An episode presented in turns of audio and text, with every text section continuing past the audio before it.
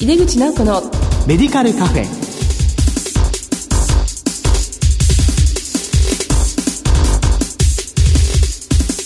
こんばんは。帝京平成大学薬学部の井出口直子です。井出口直子のメディカルカフェ。この番組は医療を取り巻く人々が集い語らい情報発信をする場です。今月の特集テーマは薬剤師による外来がん治療サポートです日本では高齢化が進みがん患者さんが増加しています。一方治療法の発達によって外来通院で治療を受ける患者さんが多くなっています。今月は専門的な知識と経験を持つ薬剤師さんにお話を伺います。お楽しみに。入れ口直子のメディカルカフェ。この番組は武田手羽の提供でお送りします。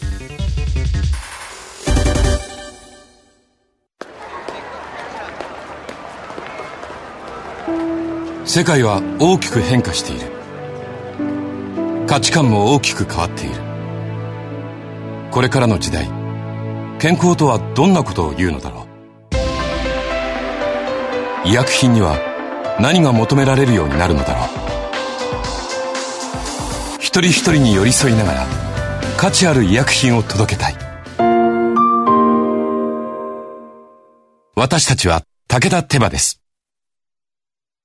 改めまして、帝京平成大学薬学部の井出口直子です。薬剤師による外来がん治療サポート特集の1回目です。今回は外来がん治療における薬局薬剤師の役割と題してお送りします。ゲストは株式会社メディカルファーマシー三木薬局日暮里店店長の長久保邦子さんです。長久保さんどうぞよろしくお願いいたします。よろしくお願いいたします。はい、あの、久しぶりの女性ゲストということで、なんかちょっとパッとね、場が華やかになっていますけれども、あの、長久保さんは薬局薬剤師初の外来がん治療認定薬剤師として知られています。改めましてなんですけれども、ご略歴を教えていただけますか？私は大学を卒業した後、現在の株式会社メディカルファーマシーに入社しまして、実は最初漢方にすごく興味があって、漢方をやりたくてこちらの会社に就職させていただきました。で、その後、まあ、いろんなことに興味を持ちながら、まあ、今もう24年勤めているわけですが、その中で今のがん治療の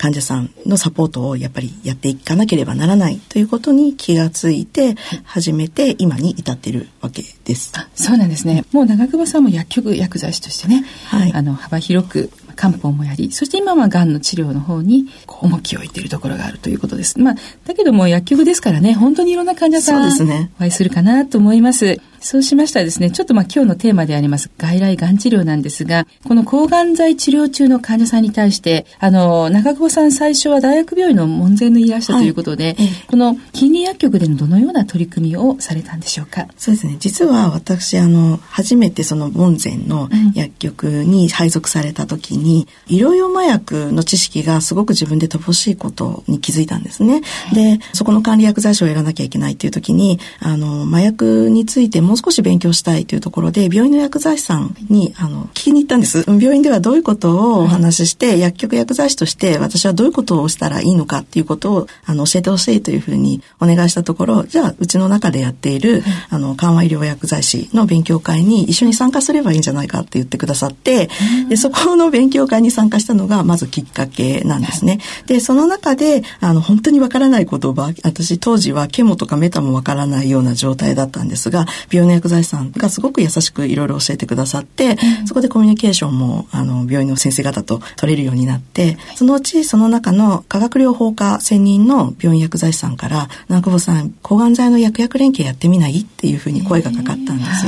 で薬薬連携っていう言葉が当時はまだそんなに知られていないところで、はい、はい、私も薬薬連携って思って、うん、あ病院の薬剤師と薬局薬剤師が連携することだよって言われて、あそういうのが今必要なんだっていうことを初めて認識しました。でそこから、あの、その薬剤師さんと、まず、あの、ゼロックス療法まず薬局ではカペシタピン錠が出てますけれども、病院では例えば C 法だとオキサリプラチンが出るので、そこをちゃんと薬局の薬剤師がサポートできるかというところを争点にして、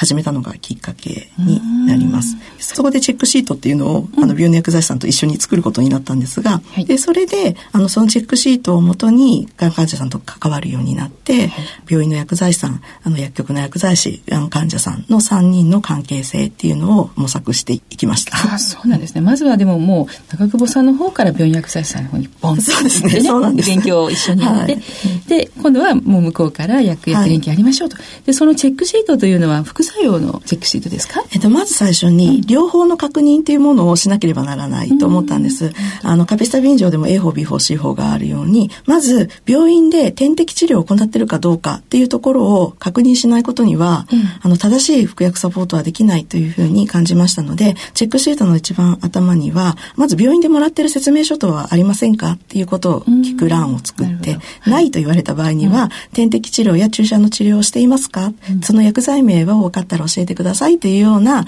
あの、欄を作ったんです。もうそこだけで ABC 法が全部分かるようになったので、まず両方そこできちんと確認した上で副作用のサポートに入っていくんですが、副作用に関してもきちんと例えばカペシタ便乗だったら手足症候群をまず、まあ、痺れるとか、痛みがあるとか、皮がむけるとかそういうふうに具体的な言葉で4項目作ってでそこでチェックすることにしたんです。でそうするとグレードもわかる,、でしかもその項目というのが病院の薬剤師さんが病院で聞いてる項目と全く一緒にしたんですね。なので病院での確認と薬局での確認にズレがないようにできたので、そういった意味ではすごくチェックシートは有効だったなというふうに思っています。そうですか。うん、そうすると患者さんは病院と薬局と2回聞かれることになるんですけど、はい、反応とかどうでしたか？そうですね。本当に一番最初に私がサポートした患者さんに、うん、まず両方はないんですかとか、うん、あの、いろいろ副作用について教えてくださいって言った時に、えー、なんで薬局でそんなことを聞くのって言われてしまったんです。それまで今まで聞いてなくて、ね、なんで病院で聞いてくれたことを薬局でもまた聞かれるのかっていうのは聞かれたことはあったんですが、あの、患者さんにやっぱり私たちが出てるこの処方箋の中には、うん、そうじゃない、病院で説明を受けてる以外の薬の説明もしなければいけないんだけれども、それをちゃんとしたことを説明するためには、そういったことが、あの、両方とか、あの、分かっていないとできないんですっていうことを説明すると、きちんと分かってくださって、うん、で、その最後の方は、あの、2回言ってくれると、あ、やっぱりそうなんだっていうふうに、あの、患者さん自身も、意識が高まる。あの、病院でも言われたけど、嫌だなと思ったけど、ここでも言われるなら本当にそうしなきゃいけないんだとか、あ、こう気をつけなきゃいけないんだねっていうような声を聞くようなこともありました。あの、抗がん剤治療中の患者さん、これがもう、あの、薬局でね、まあ、服薬サポートの、まあ、ポイントとしては、まあ、副作用をお聞きすること、はい、まあ、どのような薬が病院であるかっていうことですよね。うん、まあ、薬局薬剤しかできないサポートっていうのもあると思うんですけども、はい、どのようなことでしょうか？そうですね。まあ、下痢とか、おしん嘔吐とか、口腔粘膜炎とか、手足症状の副作用マネジメントっていうのは、多分病院の薬剤師さんもやってるし、薬局でもやってる方いらっしゃると思うんですが、うん、私が、あの、やっていて一番薬局ならではだなと思ったのが、あの、私自身ではなかったんですが、あるスタッフが、患者さんがすごく手の先が黒ずむっていうことを気にされている方だったんですね。で、すごい女性でおしゃれな方だったので、手にすごい綺麗なジェルネイルをされていたんです。で、ジェルネイル綺麗ですねって言ったら、そうなのこれね、UV で乾かして、みたいな感じで患者さんが言って、患者さん自身もはって気づいたらしくって、UV ダメですねっていう話になって、結局紫外線を照射してしまうことによって黒ずみが余計ひどくなる。あの、黒ずみを防止するために紫外線防止じゃないですか。そういうことに初めて気づいて、あ、なるほどって、そこって今まで絶対に病院の人たちも気づかなかったところじゃないのかなって思ったんです。なので、あの、やっぱりそこって薬局薬剤師ならではじゃないかなっていう思う部分があるので、あの、そういった患者さんの趣味とか、そういう生活に寄り添った部分から副作用を見つけることも可能ではないかっていうふうにすごく思っています。そうですね。もう患者さんがね、やっぱり、まあ、女性ならではでもありますし、ね、同じ目線に立つから見えることですね。ね私たちネイルできませんしね。あそうそう気づかないところだったので。まあ、薬剤師はネイルできない仕事なので、はい、でもそういう気づくことによってね、他の患者さんにもそういったところを注意することができますからね。そねその後3名ぐらい同じ人がいました。意外と多いんですね。はい、びっくりしました。はい。もう他にこう患者さんの QOL を高めるために、まあ、薬局薬剤師ができることって何でしょうかね。そうですね。薬局ってやっぱりあの、売店にいろんな白色ワスリンも売ってるし、うん、ハンドクリームも売ってたり、日焼け止めも売ってたり、それこそ包帯とか手袋とかいろんなもの売ってると思うんですね。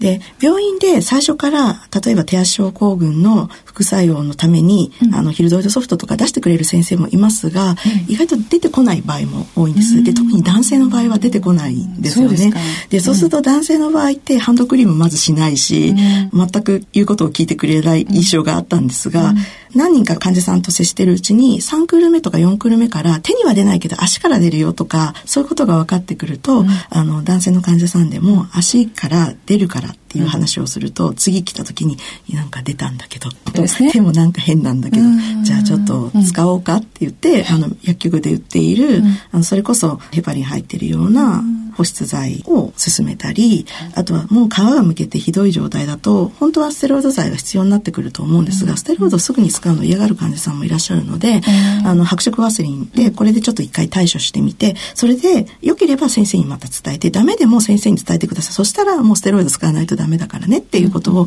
伝えると、次の時にきちんと処方されてくるっていうこともありましたので、薬局って多分薬局に売っているアイテムで、いろいろサポートできることっていうのもあるんじゃないかなというふうに思ってます。いや本当ですね。うん、まあ、薬局の良さっていうのはものがすぐそばにあって、ね、そうなんです。そうなんです。患者さんとの同意でね、さっとね、はい、できることですよね、はい。でもそれをちゃんとドクターに話すことによって、まあそれは治療にも反映されているので、はい、これ薬局だからですよね。そう思います。はい。その患者さんの処方内容が分かっている薬剤師ならではのアドバイスということだと思いますね。あの、病院薬剤師さんの先ほどの薬薬連携をやりましょうっていう話ありましたけれども、はいはい、まあ現在そのような連携はどのようにされていらっしゃるんでしょうか？私が一番薬薬連携が本当に必要だって思った事例が実はありまして、うん、えっと、まあ、その方は、あの、フォルフォックスとセツキシマブの両方をされてたんですけれども、治療を受けた次の日に電話がかかってきたんです、薬局に。そしたら口の中がもう痺れて痛いと。で、口の端も切れてしまって、食事をするのも辛い。どうしたらいいっていう相談だったんですね。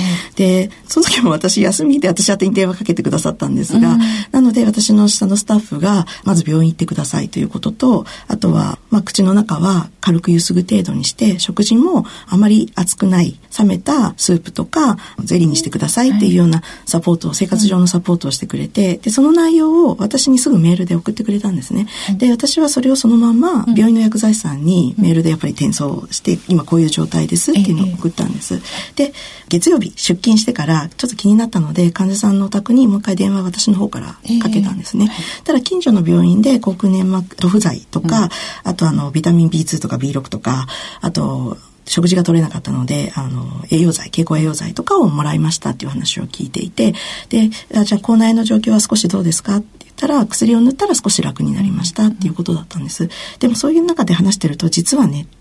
実は私骨盤内がすごく痛くって、あの気を失いかけたことがあるのっていうのを伺ったんです。っていうのは実はもうその方ステージ4なので、もう骨盤内にも転移をしてたんですね。でそれをすごく我慢されていて先生に言ってなかったんです。はい。なのであのそれはすぐに我慢せずに、次に治療に行った時には先生に必ず話してくださいねっていうことを伝えて、まあ電話は切ったわけなんですが、その内容をそのまんまあの病院の薬剤師さんに電話をして、実はこの間メールで伝えた患者さんが今こういう状態なんですっていうのを伝えたところその患者さんが次治療に行った時にその薬剤師さんがあのドクターに掛け合ってくれて、あのこの間口腔粘膜炎ひどかったから、5FU の量を減量した方がいいと思います。で骨盤内の転移が痛みが出てるようなので、医療用麻薬も導入した方がいいんじゃないですかって言ってくれたんですね。でそれがそのままやっぱり先生に信頼されてる薬剤師さんだったので通って処方されてきたわけです。で患者さんが来る前に病院薬剤師さんから私の方に電話があって、あのそういう理由で 5FU を減量したから口内炎の状態を今後も経過観察してほしいっていうことと、あと医療用麻薬が初回導入してるから、あのきちんと初回導入時の説明を薬局でできますかっていうふうに言ってくださってで患者様が来るのを待ってたら、もうすごい笑顔で私の顔を見るなり「長久保さんすごいのね」と「病院の薬剤師さんと薬局の薬剤師さんって連携取れるのね」って。おっしゃって、うん、もう私今日病院に行ったら先生も看護師さんも薬剤師さんもみんなが私のことを分かってくれていろんなサポートをしてくれたってこんな嬉しいことは今までなかったって言ってちょっと涙ながらに笑顔で話されてで私も本当に嬉しくってあ薬薬連携ってやっぱりこういう本当に患者さんにとってあの患者さんがこうやって喜んでくれるように必要なんだなっていうふうに認識した事例なんですよ。素晴らしいなんかあの連携プレーですよね。これはやっぱり必要だと思って、うん、あのもっとしていかなきゃいけないなって思って今に至ってます。いやもう長久保先生もね、その病院の薬剤師の先生も本当にこう患者さんを考えてるから今の連携ができたんですよね。でも患者さんが本当に喜んでいただけて、ええ、よかったですよね。長久保さんの場合はこの外来がん治療認定薬剤師を、まあ、取得されたわけですけども、はいはい、この取得しようと思ったきっかけというのは何ですか？今ちょうどお話しした患者さんなんですが、うん、その患者さんなんですね、はい、私その患者さんが実はその患者さんがなんでそんなことを聞くのっておっしゃった患者さんなんです、最初。しかも、はい。はい。で、その後もずっと患者さんのサポートを私がさせていただいて、まあ、信頼関係もだんだんと築いていくことができて、あの、ある日、私が患者様に、私今こういう病院との連携で患者さんのサポートをしているというのをもっと外に広げていきたいんですがその中でお話ししても構いませんかっていうことを聞いたんです。勝手にやるんじゃなく、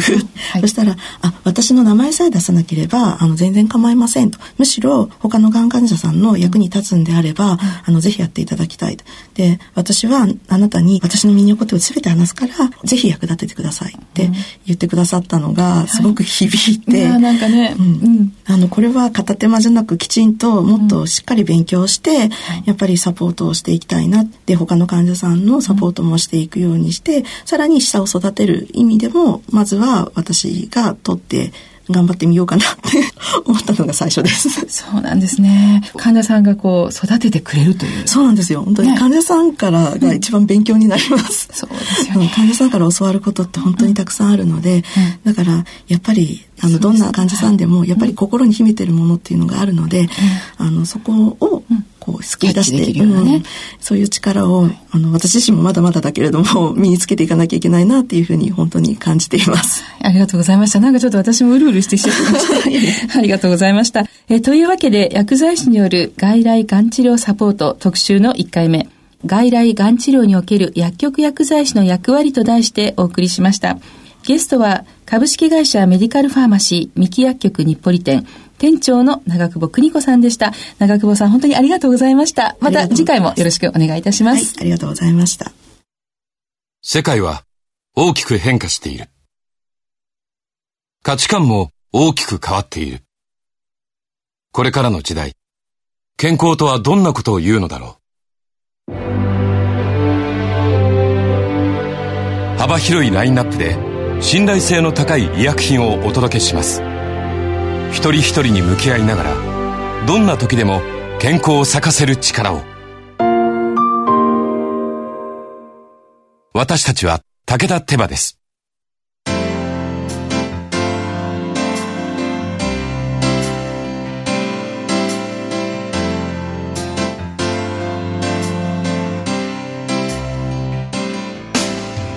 井出口直子のメディカルカフェいかがでしたでしょうか？ま、今回のゲストの長久保先生は外来がん治療認定薬剤師を捉えていますがそれを取ろうと思ったきっかけは患者さんとの会話でした。まあ、私もコミュニケーションをしっかり勉強しようカウンセリングを勉強しようと思ったきっかけも患者さんでした。やはり私たち医療従事者は患者さんに育てられているんですよね。次回も引き続き長久保さんにご登場いただいてお話を伺います。この番組へのご感想などは番組ウェブサイトからメールでお送りいただけます。お待ちしています。